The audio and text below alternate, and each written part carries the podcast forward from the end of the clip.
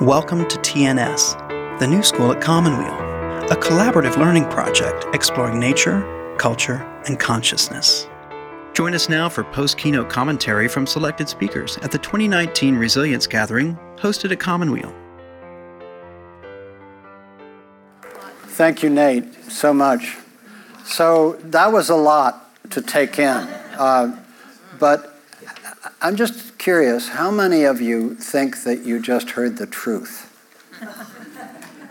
Yeah. And how many of you heard it in a different way significantly from how you've heard it before? Yeah. See, it, I really think there is a truth here that, as Nate was saying, is not widely distributed even in our community. Uh, we didn't really understand before that guess what? The green new deal is not going to do it for us. You know there are a lot of us that really didn't understand the comprehensiveness of this. The other thing i would mention is nate is focused and properly so on the energy story which is the heart of what he described.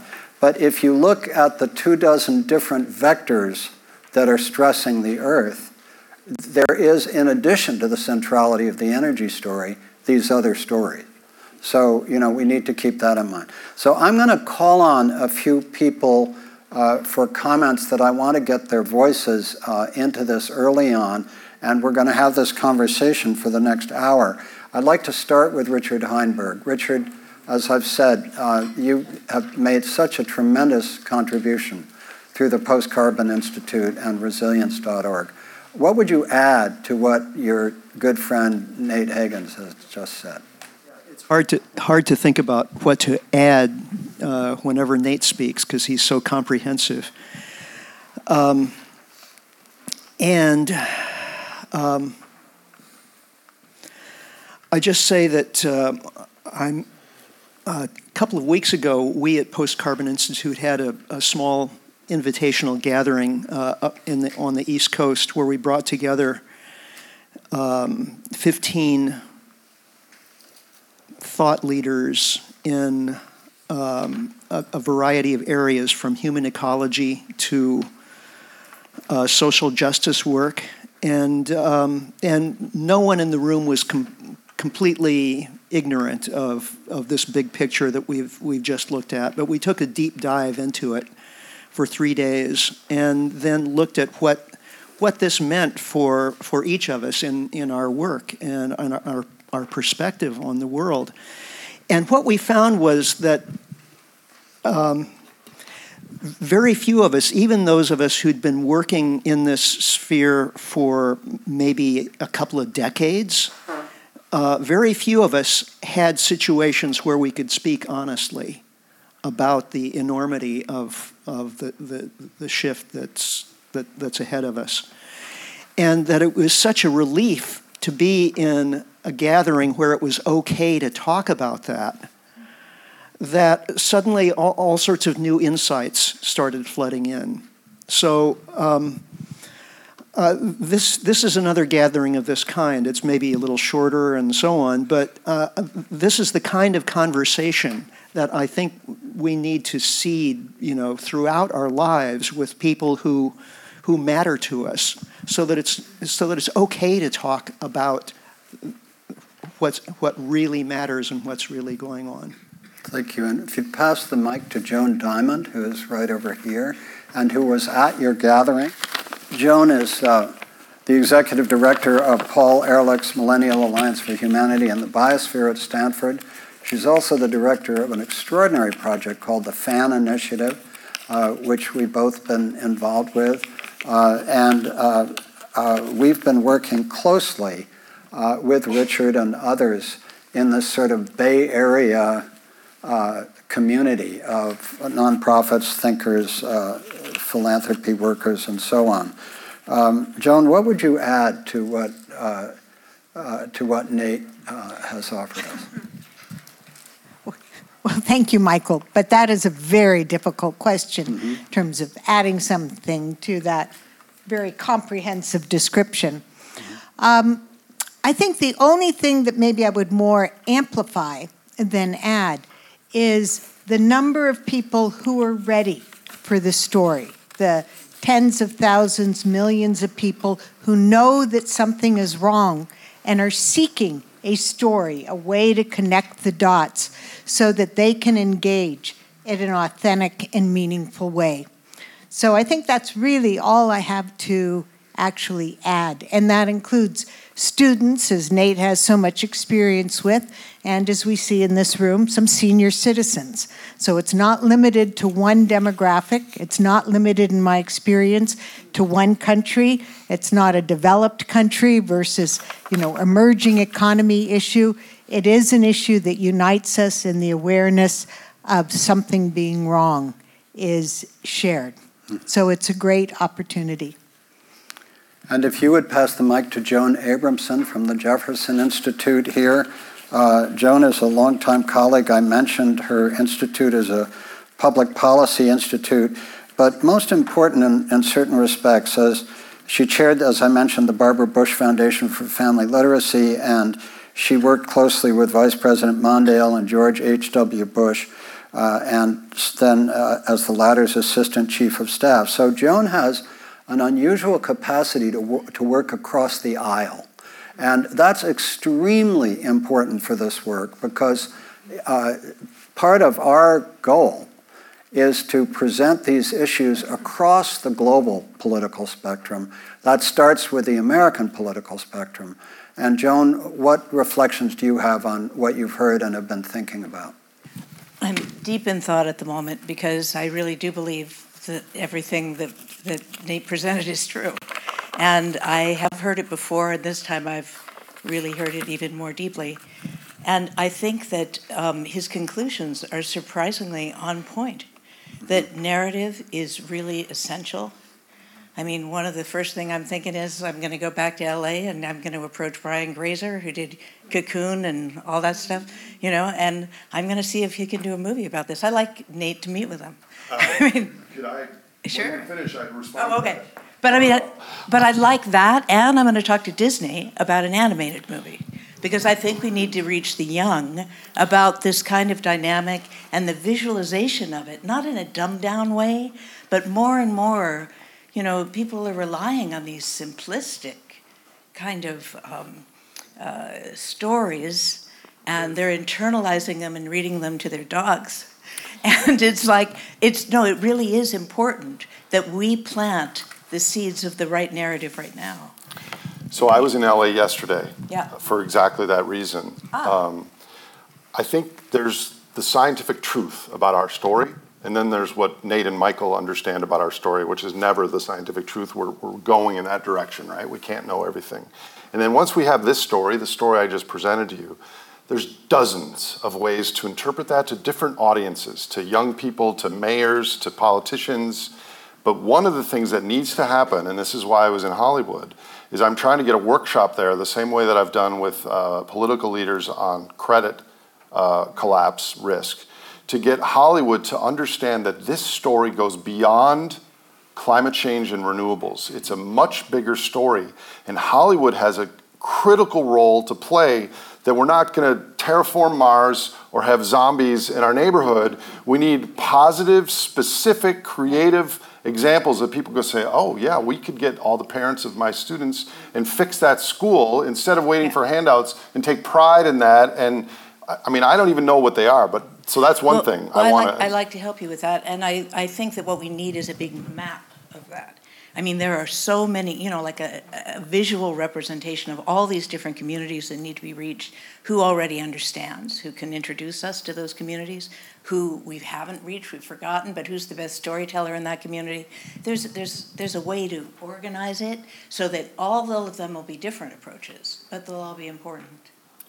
I mean, Joan memorably at one of the gatherings that uh, uh, we do at Joan Diamond's house on this on a regular basis, uh, she said, uh, you know, we should, uh, we should present this to Condoleezza Rice, who you are in contact with. So it's that capacity to reach across the spectrum. And I think what is the, the core here is to recognize that as soon as we start telling people what to think and what to do, we fractionate. But as, as long as we say, as you were just saying, Nate, that you know, there's the science and then there's how it looks to us, but no matter what, we're, we're converging on a science based story Right. that is But- true. But I think it's a bigger type of science than Yes. we've been talking about. And I think that that's kind of critical to this. For instance, the two people who came into my mind the most during your talk are Buckminster Fuller and his whole idea of the world game, and what the new world game can be that we're constructing, because I really do believe that that's what this is. And then, and that, and i've connected into that world as well for many, many years, and I'm sure you are. And the other one is uh, Jonas Salk, who developed the polio vaccine, who, um, in his lifetime, what was more important to him was he believed he wrote a lot at night. He'd wake up in the middle of the night and he'd, he'd write in the dark. And the next day, he'd give it to his secretary and say, type this up, you know, and then he'd come back and he'd study it.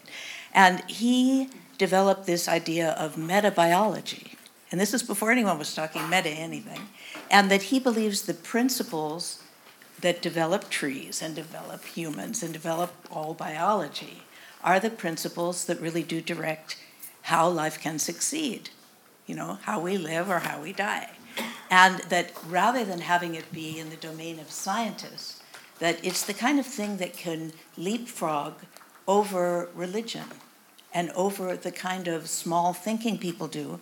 Because you go outside and you see your favorite tree, and you look at that tree, and you are going to understand how things move, you know, not just how the, the light is received on the leaves, but also how how we're all connected, how you can solve a problem. How does nature solve the problem? Jonas used to say with the polio thing, what would a virus do? How does the virus think? And how does nature think? And I think we're starting to realize that we're just like part of nature. And we've got like this kind of ability to communicate in this mind and this, this community. And now is the moment for us to come together where he would call from Epoch A to Epoch B. And he has a, I, I can't wait to, I, I really want to um, make accessible his kind of thinking because I think it will be useful as we move forward. And we need these gatherings in Los Angeles and in different places around the world. Since you're sitting right next to Brian Tucker, who you brought with you, and Brian, if you would stand, I mentioned you're the founder of Geohazards International. If you could say a word about your work, but particularly, uh, you've got a big chunk of the different vectors that we're talking about, which is the geohazard vector. And you have a way of moving into communities before the crisis hits and ameliorating it. Could you talk a little about what you do? Yeah, I, uh, I, I didn't come prepared to uh, speak on this, so I hope I can say something that is relevant and, and contributes a little bit to your thinking. Um, I was trained as a PhD in seismology. I, I thought back in the 60s that this was the most socially relevant science that I could do. Uh, I switched from oceanography to seismology, thinking that I could help society in this way. And I went to, through some luck, w- Central Asia in during the Soviet Union times, and I was studying some minute uh, seismological problem, and I saw out of the window as I was living there for several years that the people around me in the mountains of Tajikistan were building their homes in exactly the same way that they were building uh, for hundreds of years. And yet, just a few decades before, they had all experienced a large earthquake which killed 20,000 people. And I wasn't there to study what motivates people, why they stick their head in the sand, and much less how to grab their head out of the sand. But it, it, it was so troubling to me, I, as a newly, freshly minted scientist, thinking that science was going to cure the problems, I, I, it just festered. And I have spent the last 28 years creating this nonprofit, which works in developing countries to try to prepare communities for natural hazards. And it's, it's like, it's a minuscule part of the problem that we just heard. But it is um, trying to have people uh, recognize remote, temporarily, hazards that are not in their, um, in their present life, especially in developing countries, they're worried about war or um, uh, just putting food on their table. And yet I felt I had to d- devise some method to make them aware of their problem and motivate them to, uh, to make a difference. And just for, um, I don't know whether my experience, I think we've had some success in preparing communities for natural hazards, and I hope to expand that to climate change driven hazards. But what we found anyway, and I, I don't know how this can be applied more widely, is if I tell people that their um, children are at risk and that I can tell them something that they can do to protect their children, that is w- what works. If I tell them that their temple is going to fall down, or that their government structure is going to fall down, or even that their home um, will fall down, it doesn't really, ha- I, I wasn't able to connect. But if I told them that their, the school that their children were in would fall down, and would, would they like to have help strengthening the school, I, that was my portal. That was the place where you got in. That was my portal. Thank you very much. Yeah. Uh, So Where I- is Brittany Ganguly here? Brittany, could you take the mic next? Brittany is, uh, works closely with Joan Diamond, and she's the director of the Millennium Alliance for Humanity and the Biosphere. And she's, we need, obviously, younger visionary voices in this. And uh, your generation is actually enormously engaged in these kinds of issues. So, uh, since you've been thinking a lot about this, what, what reflections would you offer? Thank you.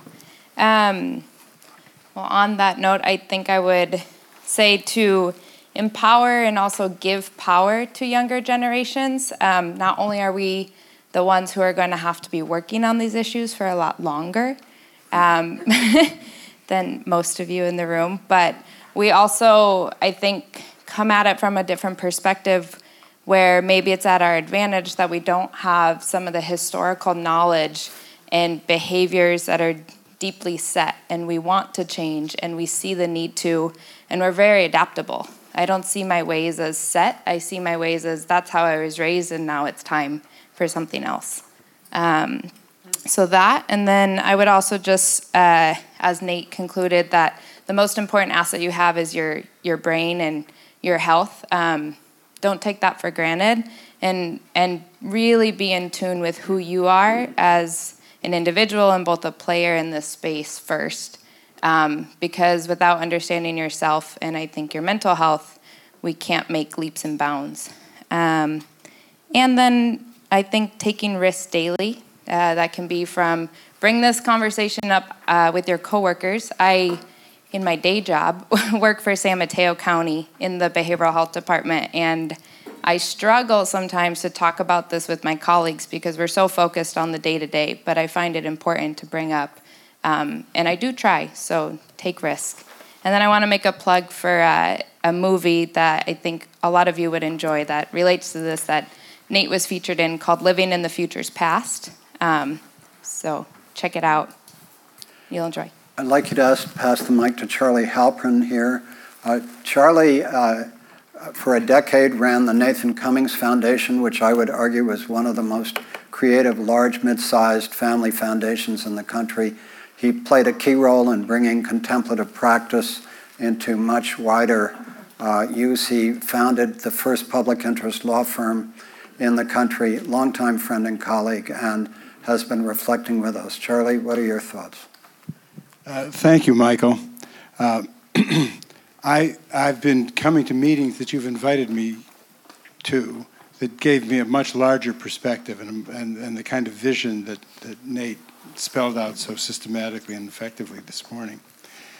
Um, I still keep the, I keep coming back to the uh, environmental issue, the cluster of things about global climate disruption and the disruptive impact of our agricultural practices, of our commitment to fracking and things of that kind. And I think that, uh, that there's some virtue at this point in bringing that forward. The political moment feels right. There are really a lot of people of, of all generations um, who are drawn to that.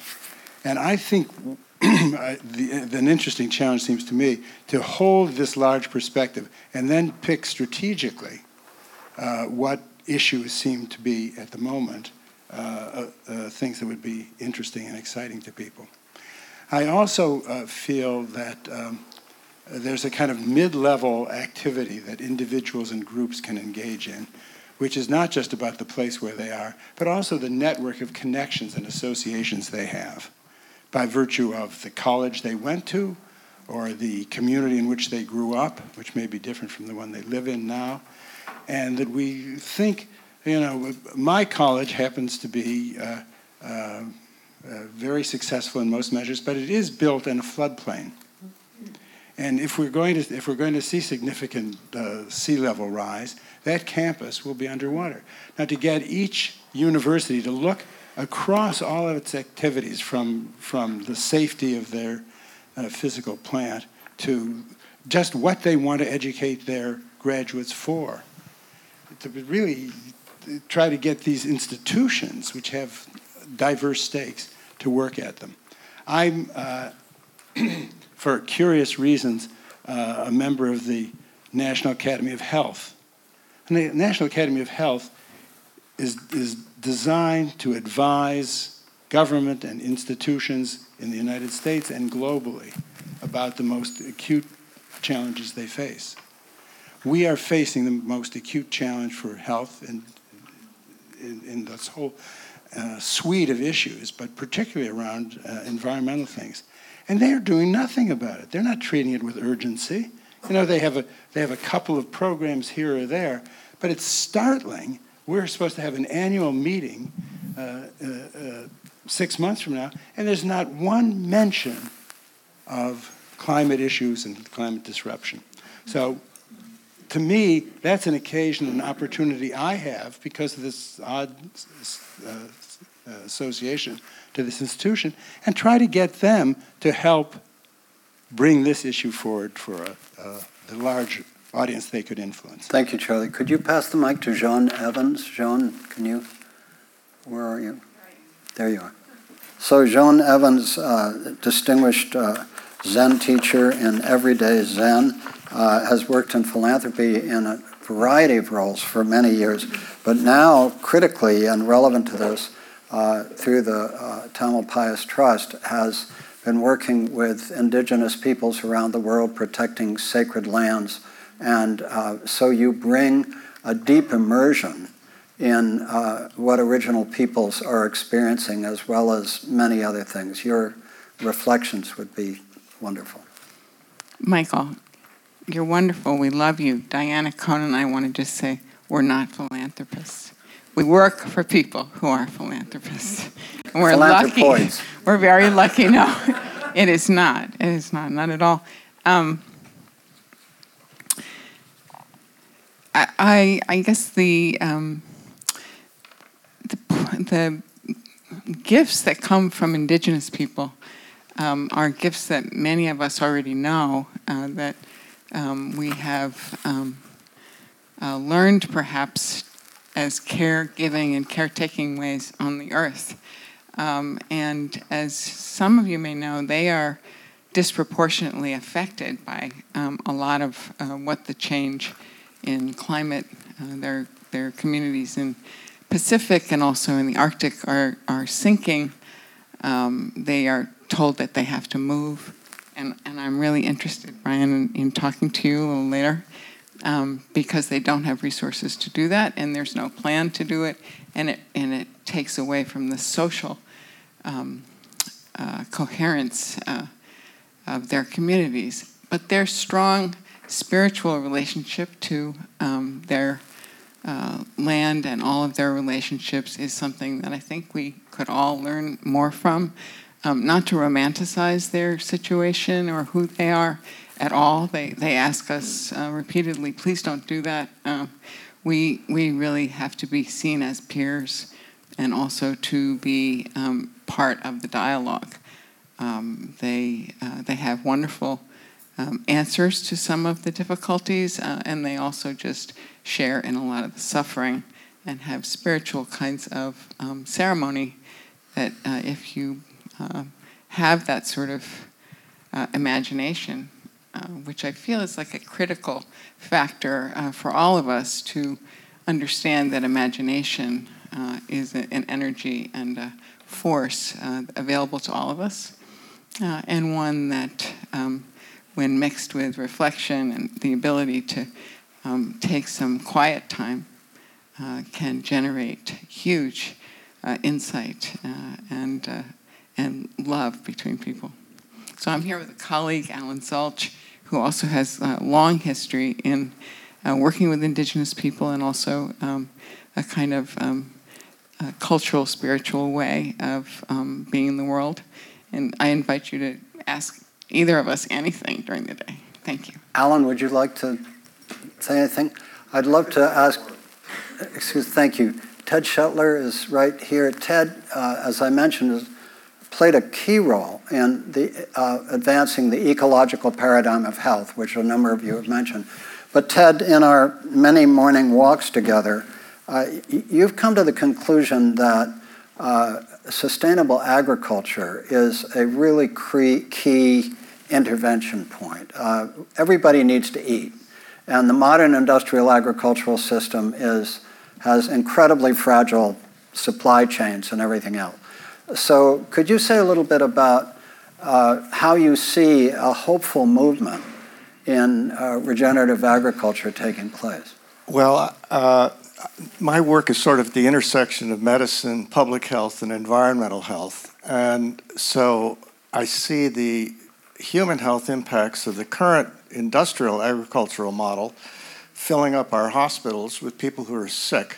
Uh, in, in direct relationship to the food that's being supplied uh, and the way that the industrial model is being destructive, uh, which Charlie mentioned briefly a moment ago, destructive of many environmental attributes, and that there are ways to redesign agriculture with whether it's a regenerative system or variations on it that accomplish that address both issues provide healthier food uh, and, and ways uh, that's more equitably distributed, and also that uh, ha- has a not only less adverse impact uh, on environmental attributes, but actually can be part of the solution as well, getting carbon back in the soil and, and, and better use of water resources and so on.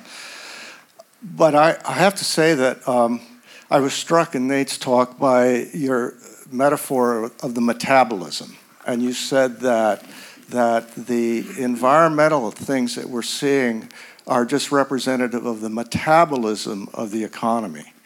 And then you had a slide at the end where you actually had mitochondria, uh, the energy. And, and I, uh, I've recently been working on this concept of the exposome, which has made its way into public and environmental health uh, as an acknowledgement that rather than looking at individual exposures that we we do so well in medicine and epidemiology and so on, the impact of lead or the impact of mercury or the impact of this pesticide or whatever, to recognize that we're all exposed uh, to a global collection of all kinds of stressors, in many ways similar to what you described at the outset, Michael. Uh, and we need to look at the impact of that. That's called the exposome and its impact on us internally and think about it in that collective way. And Joan, you, you uh, suggested that we needed a map. And that's exactly what's going on in the world of the exposome uh, analysis and research now, is to set up what they call ontologies, which sort of map this out in a systematic way. And I think those kinds of maps could be put together for this purpose to make them available to communities of people who are actually sort of persuaded by looking at those kinds of taxonomies and maps and think about how it can move into their work. So I actually think there's an opportunity. It would include agriculture and, and different models of agriculture, but it would be mapped along with the other things that we're seeing. And how do we influence this metabolism that you described? So what's turning out at the other end? You're listening to a TNS presentation of post keynote commentary at the 2019 Resilience Gathering at Commonweal.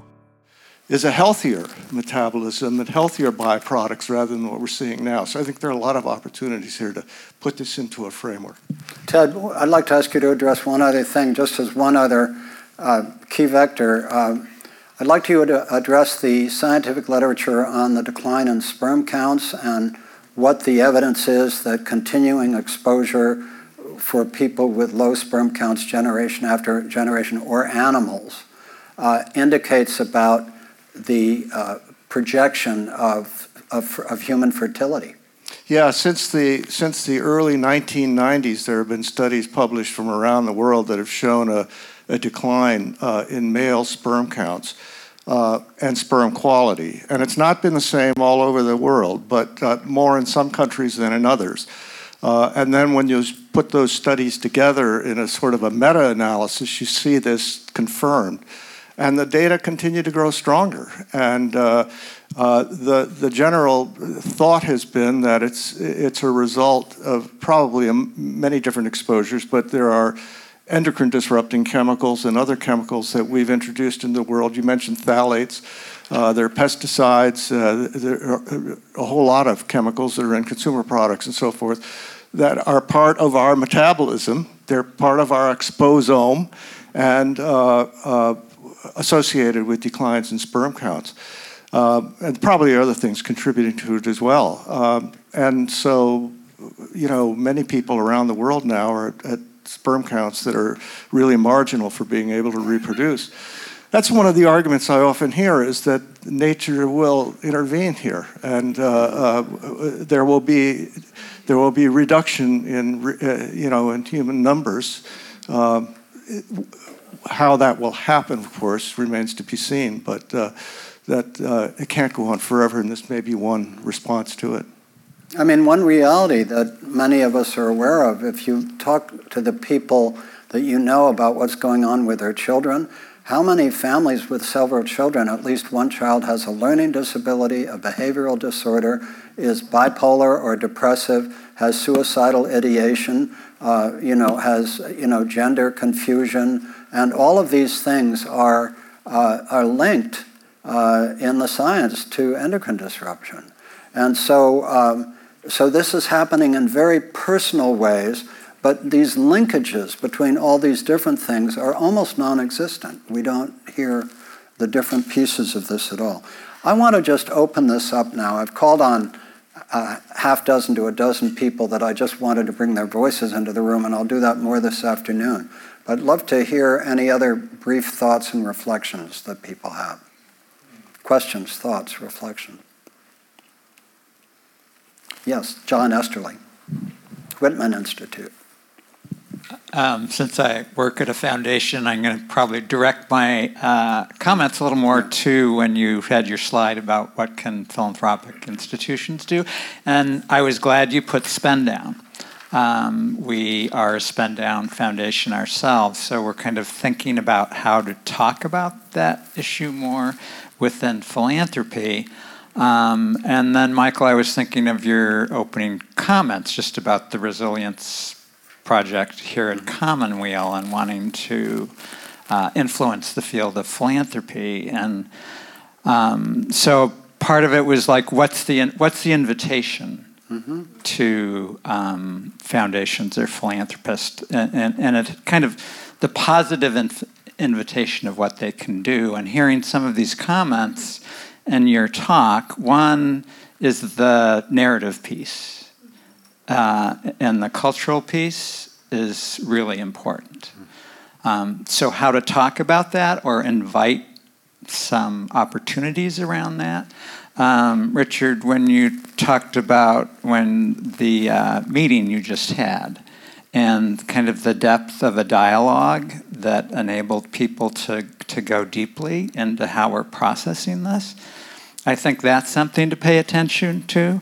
So, what might philanthropy's role be in supporting the spaces and the time to have the conversations that people need to build the relationships and the connections that will move us in that direction? So, that's another thing to think about.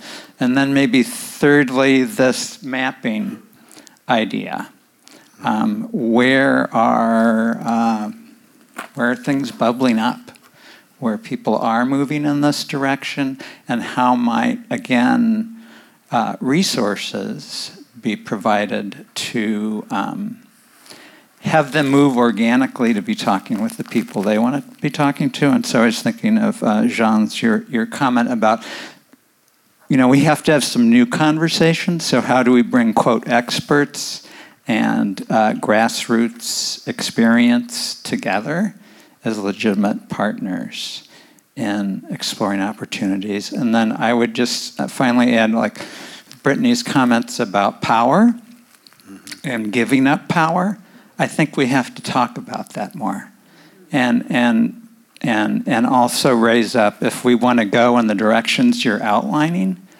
To be explicit, we're talking about many of us giving up power. And that's uh, just even sometimes at the Institute and how we've talked about our own work. That's unsettling for people a lot of times. Oh, no, you mean sharing power, right? No, no, no, it's giving up power.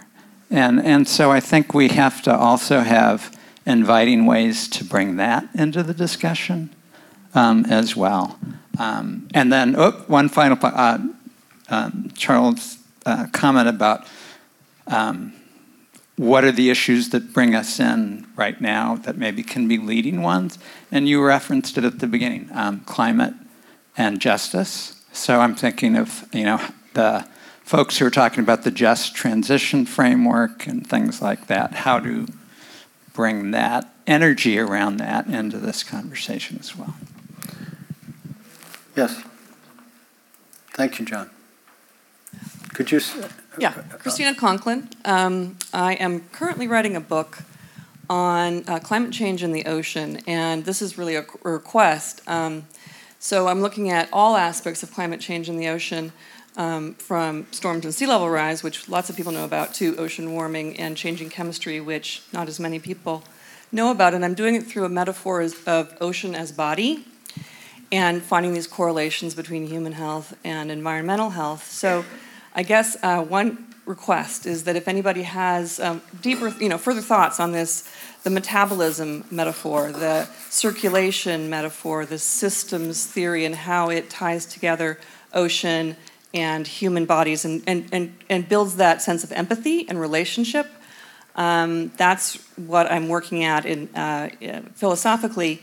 And then I'm also introducing a term, um, there's a term in geology, and it's transilience. So instead of resilience, which uh, implies a going back um, uh, to something, um, bouncing back, um, transilience uh, actually is about the layers of rock in sedimentary forms where they jump. They jump to a new layer. And so um, in my book, I'm going to be talking about transilience and how this moment is a moment where we're jumping forward or can, can become that. Um, so again, that's another term. If, if, if anybody has a thought or a conversation or something they'd like to have about that, um, please, please find me. Christina Conklin.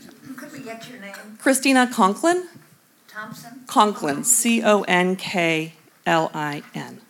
Thank you. Thanks. I'd like to ask Oren Slozberg to say a word. And uh, uh, by way of introduction, our executive director, we are fully aware of how white this room is. And uh, that is a fact of West Marin demography. Uh, it's a fact of who responded to our widely extended invitation. Uh, we certainly uh, invited a number of uh, uh, leaders of justice and communities of color to come we are thrilled beyond words that despite the shutdown of LA Airport, that Angela O, who is a board member of Commonweal, managed to get up here, and we'll hear from her this afternoon about the extraordinary work that she and others are doing, uh, particularly uh, near the border in, in uh, California.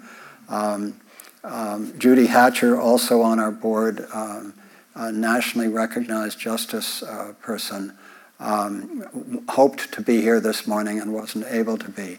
Uh, we are very committed to having these conversations uh, in Oakland, in uh, different areas where it, there will be a natural ability to have a far more diverse audience. But we just want to honor this truth of how partial uh, this is. And Oren leads our uh, work in uh, diversity of all kinds, which is really spreading through the Commonweal community. I just wanted to ask you to uh, offer any reflections you have. Um, there's a lot. there's a lot of thoughts Could that are going through my mind. Um, but I found it interesting that at the end of Nate's talk, the things that you talked about were community, kindness, empathy, critical thinking, innovation. And it reminded me so much of conversations that I used to have when I used to work in public schools. Like, what are the things that we're looking out of? And I spent 10 years working with fine art museums and schools about how do we create this kind of transformation of how we make meaning out of the world because this kind of wicked problem the idea that there's a problem to which there is no specific solution is hard for our cognition to process. So, what is it that we need to do to rewire our mind, so to speak, to make meaning out of this so then we can act on it? And those are some of the questions that, that kind of percolated through the work with fine art museums as well as our work now at Commonweal. How do we create spaces where we can reflect on these so that we can then make decisions for ourselves because the information is not lacking. And a lot of the, the young people that come to Commonweal from a lot of diverse communities, the issue is not the lack of information. The issue is that they don't know. I mean, the issue is not that they don't know, is that what do you do with that? What is the new story, the new narrative, the great turning, these things that we talk about? How do we shift the conversation in a way that will make meaning for us? And my son is graduating from high school tomorrow. In our conversation last night, we were talking about the future, and he said, Oh, and by the way, I decided not to have kids. It's like, Well, why not? I said, Well, the, the world's going to blow up in 20 years, so what's the point? So it's interesting about how he makes meaning out of the world, and what is it that we can do to contribute to a, maybe a different meaning making strategy. Thank you. Uh, and um, I'd like to ask you to pass the mic to Melinda Stone here. And before you, I call on Melinda, you mentioned this key concept of wicked problems. And actually, the concept of the wicked problem was uh, first brought into broad discourse by West uh, Churchman, who was a Bolinas resident. He was the father of Josh Churchman, the well known fisherman in Bolinas. But he was the one who introduced into social science the concept of the wicked problem, where it's absolutely unclear if there is an answer and whatever answers or things you might try to do, it might make some other element of the problem worse. And so uh, I think it's very important to see the global problematique or the human dilemma as a wicked problem. Uh, that doesn't mean that there aren't certain things which Nate did a brilliant job of pointing to that we can do, and many other good ideas, but recognizing that this is a wicked problem, I think. So, Melinda, uh, among many other things, you have made a, a, real focus on intergenerational dialogue in West Marin and in your work teaching. Uh, and so you're very sort of connected to this interface between the generation that's going to be facing all of this and those of us who are, are older and concerned. So I'd love to hear your reflections on what you've heard. Thanks for coming. Um, I'm really struck by the 1,800 horses that it took you to get here. Is that correct? Uh, to get here, it was 100,000 horses. 100,000. Four hours from Minneapolis. Okay. Yeah. yeah. That's one thing I think a lot about um, is I love that you're here and I love that all of you are here, um, even the ones who traveled far to get here. How do we create these things without that? Um, so that's one thing I think about. It's not a critique of you personally or this gathering at all. I think these are really important, but it weighs on me heavily, and it has for a really long time. And being in an academic where we are actually judged by how many panels we attend or conferences we go to, and I haven't done that for 10 years, and I'm fortunate because I have tenure, and I've just decided, like, screw it, I'm not gonna play that game anymore. I don't wanna fly, and so I have dug really deep here in West Marin, and um, bringing my students from San Francisco out to this community that I find to be kind of just the right size, manageable, almost like a small ecology, um, and also really connected to the natural environment in which we live. And more recently, working with elders in the community, uh, I went up to Mount Tam and had Mount Tam not just speak to me, but to my students. And the the mountain spoke to me and it just said one word, and that was transceiver. And I didn't know what that I mean, I knew what it was in radio, but I didn't know what it meant for me. And I think now listening here today and understanding more and more that there are these, I'm not an elder, I'm not a younger either. I do believe that there are those of us who will play that role, and it's linking you guys. Um, I see some young folks in the back in the community. I'm really happy to have you guys here. Um, and again, this this power I think that we need to open up. And how is it that we open up? Um, our community out here, some of my favorite people, we're get, you're getting older. And so, how do we transfer that amazing knowledge you have of this space and, and that just all the cultural uh, knowledge that you have? How do we transfer that? And I think that goes everywhere. Like seeing your slides back where you live, um, they look very similar, like the cultural gatherings. And I think too about the health, um, one of the things I've learned um, in residence at Commonweal Garden, um, listening to James and Anna, uh, I think it was Anna who said that isolation, our isolation that we have so prevalent in our society right now, is worse than smoking a pack of cigarettes a day. Mm-hmm. And so thinking about that related to you know, the things that I work on, I work with food. That's how I create community and teach my students how to create community. But that's the, the health of eating together and sort of how we digest better and how we're just happier when we are together.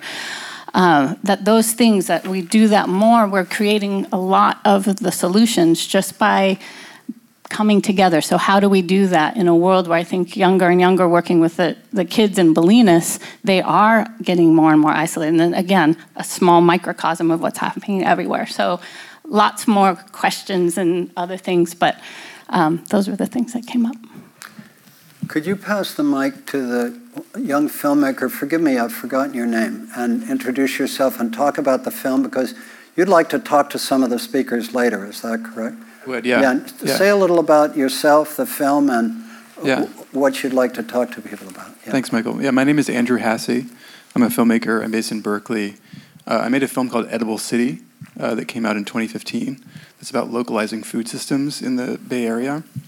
And I'm now working on a film called Adaptations, which is about um, resilience movements and psychological adaptation to climate change. Um, was actually inspired by uh, Richard Heinberg's talk uh, here at the Commonweal Gathering, whenever that was a few months ago, yeah. um, and that was a real impetus. And also Joanna Macy's work, um, who I'd like love to talk to, and a, lo- a lot of the folks uh, in this room who I've just been inspired by. So um, I'm just starting that project now.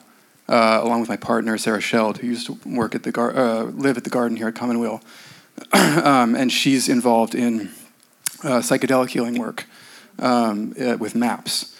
So that's another piece of the, of the puzzle that I think is really interesting. Um, I was just at the Oakland City Council meeting the other night where they decriminalized nature. I don't know how many people are familiar with this movement, but uh, all psychedelic plants are now decriminalized in Oakland. Um, and that sounds unrelated, but I think, in fact, um, from what I've learned from the work that Sarah's been doing with MAPS, this is actually a key component of the paradigm shift that we're going to need to have happen because what I see is, is we're, we're, in a crisis of consciousness right now. We, we, we need to get out of the old story and into a new one.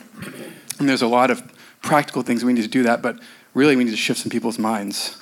people here, I think, have had their minds shifted and probably have taken some psychedelics, is my guess. Um, but, anyways, I don't want to focus too much on that. But I thought that was an interesting thing that's very au courant right now, which is that you know these plant plant allies uh, are a way of developing a different kind of relationship with, with the, the, earth, which is what we need right now. Um, so, anyways, I, I, could go on. Oh, the other thing I wanted to mention, uh, I, I, imagine some people are familiar with the deep adaptations paper. Mm-hmm. Is it, who, who, how many people have heard of this? Yeah. Um, this is something to look into. It's a movement coming out of uh, England. Uh, a professor named Jem Bendell, I believe, um, and he wrote a, a, paper called Deep Adaptations, and it's um, essentially kind of uh, all the latest and, and most shocking and depressing science from 2018 all condensed, um, and then sort of a reflection on, on what we do with that information, which I think is a similar conversation to what we're having here.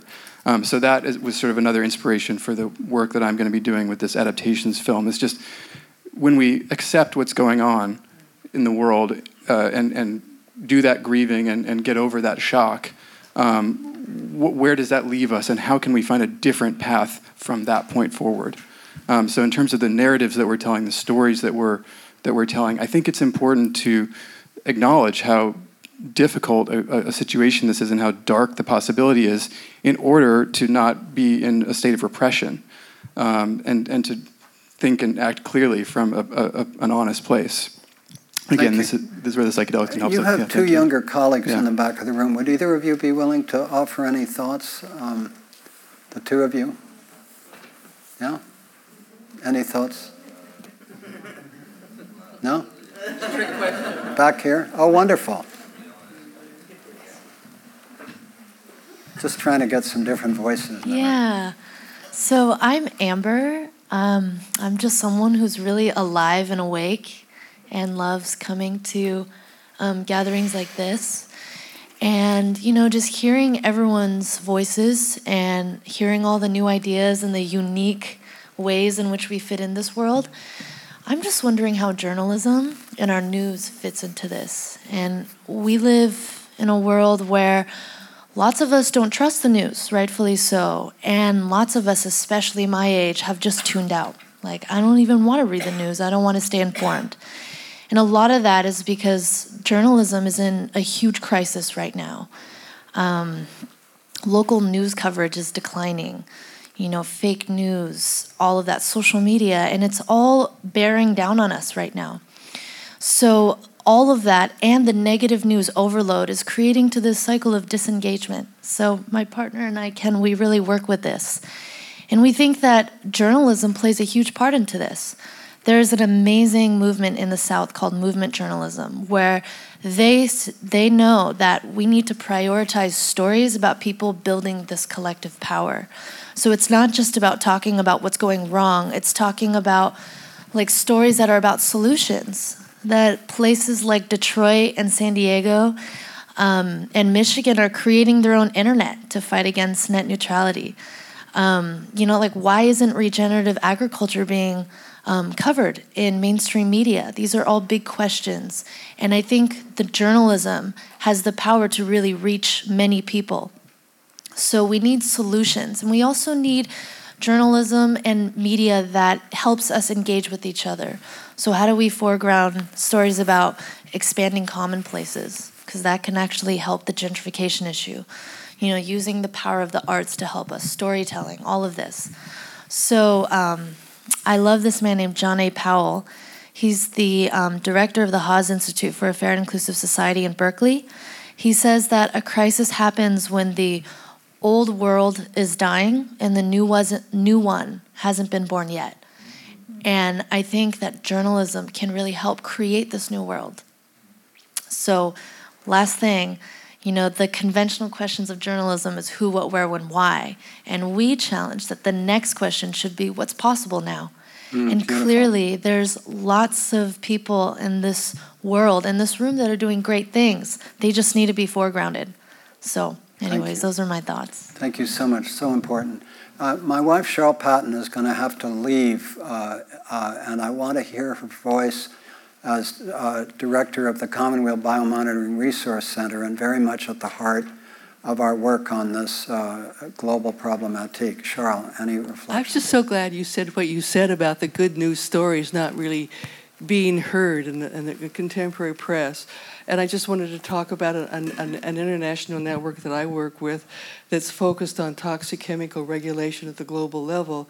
And when you talk about silos, that people and groups orient themselves into. I think that's actually a, a funder of a, a perspective of funder because funders want to look at something that's going to move the needle and will tend to focus in on one topic. But if you look at what groups are doing on the ground around the world, and I just call up a couple names here, Manny Calonzo in the Philippines, he's been very active in the, in the treaties, the UN treaties, that are stopping uh, the, the sending of toxic waste and so-called recyclable stuff to the Philippines and Malaysia and Singapore and all of that. That has stopped. That's now illegal to do, except the U.S. is not a signatory. But he's also working on land reform in the Philippines. He's also working on pesticides. He's also working on education. He's also working with his colleagues on women's rights. And I think if you look at Tadesse in Ethiopia, he's working on pesticides. He's also working on land reform and education in the schools. So these, there's these nodules of activity. And any group, these are groups I'm mentioning that are involved in this network that I'm involved in called the International Pollution and uh, Elimination Network.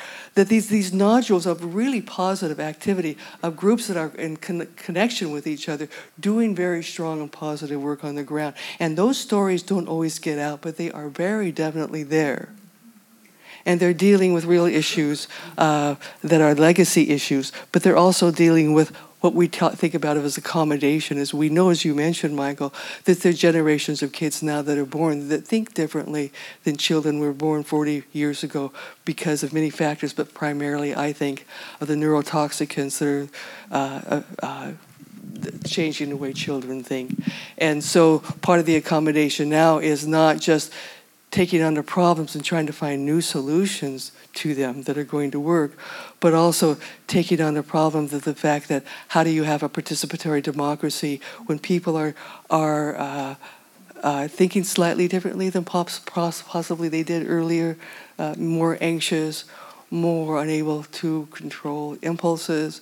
A uh, good example of that is we know, for example, that Trump's hair dye is directly related, has chemicals in it that, that inhibit impulse control. And it's, someday I'd like to do a, a PhD thesis on how the, the president's hair dye has affected foreign policy. But I mean, I'm just a joke on that. And, and then we go to Reagan.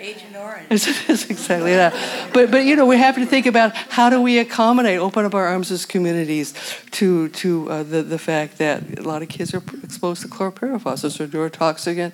The science there is solid, and we cannot get government to agree to that. So we have to recognize someplace in this conversation that there is an enemy out there. We talk about it in terms of oil companies destroying how democracy works. We have to take that on somehow when we talk about what we're going to do in the future. We can tell the story stories. Uh, uh, people talk about speaking truth to power. We need to remember that power knows the truth. Lots of times it just doesn't care. So um, I just want to bring that up as I'm one of these people here at Commonweal that deal with very concrete solutions, and let's really get it done. So. I want to honor the fact that we're going to stop in seven minutes for lunch, and we will reconvene promptly at 1.30. You've been listening to a TNS presentation of post keynote commentary at the 2019 Resilience Gathering at Commonweal. Thank you for listening to TNS, the new school at Commonweal. The new school at Commonweal is directed by Michael Lerner. Our program coordinator is Kara Epstein. Our audio producer is Ken Adams. And our theme music is by Suzanne Ciani. Visit us online at tns.commonweal.org. That's tns.commonweal.org. Commonweal is spelled C O M M O N W E A L. You can also find us on SoundCloud, iTunes, Facebook, YouTube, and Vimeo. Thanks for listening.